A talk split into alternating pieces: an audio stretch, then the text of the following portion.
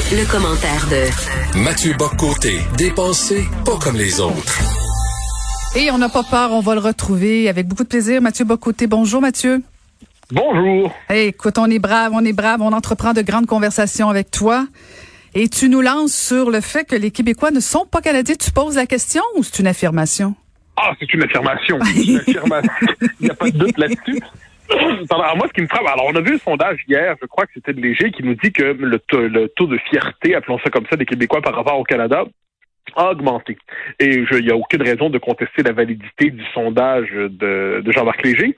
Mais si on commence à scruter, je dirais, plus en profondeur l'identité québécoise, une chose me semble évidente, c'est qu'à moins de définir les peuples comme des pures constructions administratives et juridiques, le peuple québécois, fondamentalement, porte sa propre histoire, porte sa propre identité, porte sa propre langue et culture, et plus il tend à s'intégrer au Canada, disons ça comme ça, plus il tend à perdre sa singularité. Donc certains nous disent quelquefois, croyant tout additionner, qu'on peut parfaitement être québécois et canadien tout à la fois, mais l'histoire a montré le contraire. Plus on est québécois, moins on est canadien et l'inverse. Et ça, plus encore, c'est le moins qu'on peut dire, chez les, euh, dans ce qu'on appelle la majorité historique francophone, qui est le noyau identitaire euh, du, peuple québécois, euh, quand on voit euh, les, le peuple québécois, il porte son histoire. Donc, c'est quatre siècles d'histoire. ce n'est pas les mêmes imaginaires historiques. Hein. On peut pas être à la fois, on peut pas à la fois penser être pour Wolfe et Montcalm, pour le dire comme ça au moment de la bataille des plaines d'Abraham.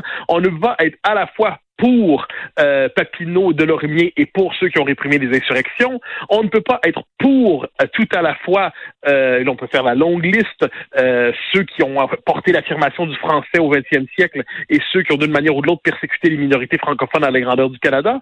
Donc il y a cette chose qui semble difficile à admettre par une partie de l'imaginaire euh, dominant, médiatique dominant, c'est qu'à un moment donné, plus les Québécois sont canadiens, moins ils sont québécois. Mais j'ai une forme d'optimisme fondamentalement à travers ça. C'est que les Québécois, ça fait quatre siècles qu'ils traversent l'histoire, ça fait deux siècles et demi qu'ils vivent sous une souveraineté euh, extérieure, euh, étrangère, celle du héritée du régime anglais puis aujourd'hui le régime fédéral, qui nie leur existence.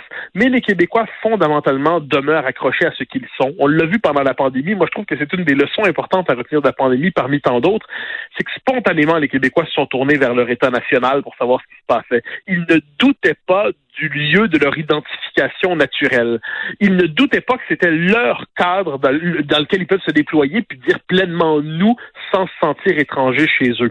J'ajouterai un élément qui me semble important, c'est que ça ne veut pas dire que le gouvernement fédéral ne fait pas une propagande intense pour acheter la fidélité des Québécois. Hein. Euh, de l'histoire du Canada, c'est l'histoire pour détourner notamment nos élites pour les convaincre de se retourner contre les Québécois. Une bonne partie de nos élites aujourd'hui aiment pérorer des slogans du système euh, euh fédéral, du système canadien, pour nous dire le Canada, lieu d'ouverture, lieu magnifique de, de réconciliation, modèle pour le monde, meilleur pays au monde. Mais ça, c'est une vieille histoire où une partie de nos élites, pour réussir à avoir du progrès social et économique, la, la promotion sociale et économique dans ce pays-là, ben, ils achètent le credo canadien et ils nous le répètent sans arrêt, croyant par là plaire aux maîtres, croyant par là plaire aux dominants. Mais les Québécois, au fond d'eux-mêmes, ne doutent pas de ce qu'ils sont. Voilà pourquoi à travers le chemin de le, le grand détour de l'autonomie en ce moment, ils réapprennent, ils réapprennent à faire le droit, leur droit à l'autodétermination. On l'avait vu avec la, la, politique de laïcité.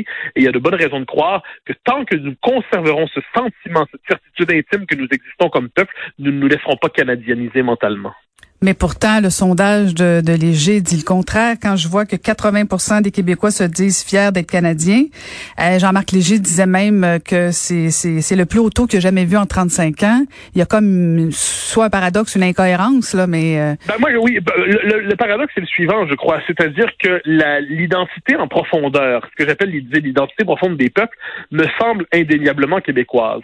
Ensuite, on, on sort, on pourrait dire, d'une période de 25 ans environ, de propagande canadienne et de culpabilisation de l'identité québécoise très intense. Il hein. faut pas oublier à quel point l'État fédéral une puissance incroyable. Il parvient, il faut pas l'oublier, à canadianiser euh, systématiquement les populations issues de l'immigration. On, leur reprochera pas. Les populations issues de l'immigration arrivent ici, arrivent au Canada, ils arrivent en Amérique du Nord, ils arrivent dans un continent anglophone. Et là, on leur dit non, non, le Québec est un pays qui n'en est pas encore un, un État, mais à moitié seulement. Vous dites qu'ici, c'est en français seulement. Ah oui, vous avez déjà réussi votre indépendance? Non, on l'a quand même échoué deux reprises. Notre puissance d'attraction est plus limitée qu'on ne le souhaiterait. Un instant, Mathieu. Un instant, Mathieu. Le Canada fait sa job.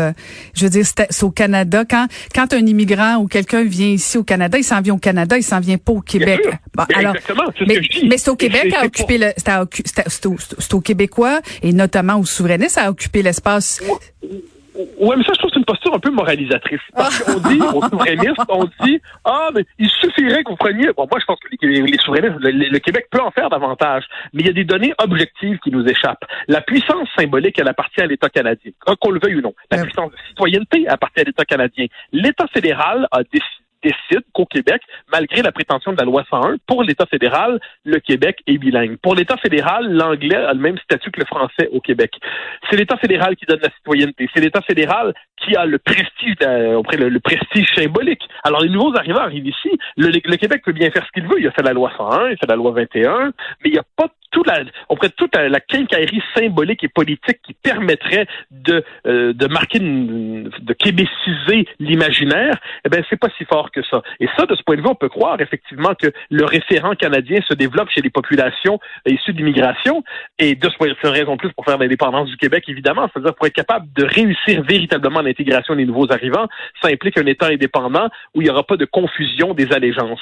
Mais je reviens sur l'essentiel, il n'y a pas de doute que le Canada cherche à nous canadianiser. Il n'y a pas de doute que dans la logique du Canada, le Canada va être pas il va avoir parachevé son unification le jour où les Québécois se verront comme des individus dans le Canada et non pas comme un peuple avec son propre destin. Et le Canada travaille à ça. Mais moi, ce qui me fascine encore une fois, c'est que malgré toute la propagande fédérale, malgré un discours médiatique dominant qui pousse à la culpabilisation de l'identité québécoise en l'associant toujours au racisme, à la xénophobie, à la fermeture à l'autre, à l'intolérance, au repli identitaire. Malgré tout, les Québécois, fondamentalement, euh, demeurent enracinés en eux-mêmes et euh, je pense, je pense, je peux me tromper, mais je pense que ce sentiment de réaffirmation identitaire qu'on a commencé à voir ressurgir ces derniers, depuis deux ans environ, eh bien, euh, peut nous mener assez loin. Mais pour ça, ça implique évidemment de tenir tête à cette espèce de ce discours ambiant répété par les bien-pensants, les promus du régime, les, les avantagés du système, qui eux n'aiment rien tant que brandir l'unifolier en disant mon Canada. Mais en même temps, tu peux pas leur en vouloir, Mathieu. Ben, ça dépend. C'est-à-dire, on n'en veut pas, on n'en veut pas aux gens de défendre leurs intérêts. Ben non, mais défendre leurs intérêts, leurs convictions, je veux dire. Oui, ah, mais ça, ça, leurs intérêts, j'en doute pas. Leurs convictions, c'est flottant. Hein. Parce que moi, il faut, il faut pas croire que le discours, euh, les rapports de force ne pèsent pas dans les convictions des gens. Moi, je donne toujours l'exemple suivant. Imaginez, vous êtes un, jeune avocat, un jeune cadre, quelqu'un qui veut monter en société. Là. Tu sais, fondamentalement, quelqu'un qui veut arriver, qui veut parvenir. Mais très rapidement, vous comprenez que dans les milieux professionnels, dans les milieux d'affaires dans les milieux qui qui représente le pouvoir, eh bien, si vous êtes souverainiste, vous partez avec une prise contre vous, ben, avec deux prises contre vous. Vous partez avec une situation symbolique désavantageuse, vous êtes dans le clan des losers. Mais si vous commencez à baragouiner du franglais, si vous passez à l'anglais plus spontanément, si vous tournez en ridicule les Québécois francophones en disant maudit qu'ils sont fermés, maudit qu'ils sont pas ouverts, ah, il y a une petite tentation xénophobe chez eux, puis la loi 21, quel malheur.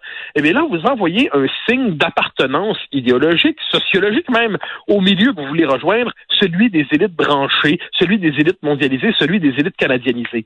Donc, il y a une forme de prime symbolique dans le fait de d'évaluer l'identité québécoise dans nos élites, dans une bonne partie de nos élites. Alors ensuite, on peut bien, on peut en venir à, rationaliser ses intérêts pour en faire une conviction. J'en doute pas.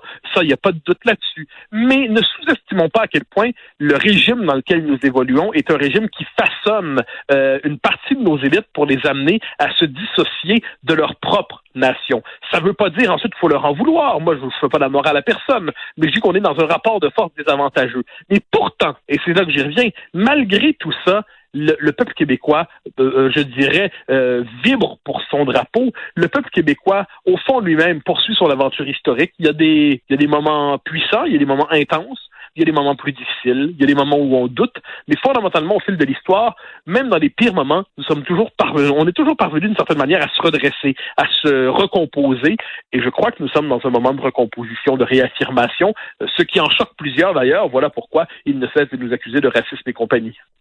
Donc, c'est un message d'espoir ce matin, Mathieu. Ah ben, je ne suis pas un désespéré. Hein. Ben non, mais on, l'entend bien aujourd'hui. Je sens l'espoir. Je suis encouragée. Oui, mais c'est plus, c'est plus que d'espoir. Il y a une forme de, je dirais, de certitude intime. C'est très étrange, c'est-à-dire j'ai la certitude intime que malgré, euh, évidemment, tout en sachant que le pire est toujours possible, hein, et à la fin nous sommes tous morts et un jour l'espèce humaine va disparaître. Mais en attendant cet horrible moment, eh bien, j'ai la certitude intime que la vocation du peuple québécois est de devenir pleinement maître chez lui, de constituer un État indépendant, un État généreux, ouvert, qui tendra la main à ceux qui le rejoignent, mais un État francophone, un État qui va poursuivre une histoire de quatre siècles, un État qui sera tout à fait honorable, tout à fait respectable, tout à fait prospère. Et de ce point de vue, il faut simplement se répéter chaque jour, se répéter chaque semaine, se répéter chaque année. Nous ne céderons pas et un jour, nous gagnerons demain l'indépendance, l'an prochain, le Québec libre. Moi, j'ai tendance à croire que cette certitude peut nous porter très loin. Écoute, on est passé d'un espoir à presque un enthousiasme. Merci beaucoup, Mathieu. à demain. C'était Mathieu Bocoté. Merci, Mathieu. Vous, vous écoutez Caroline Saint-Hilaire.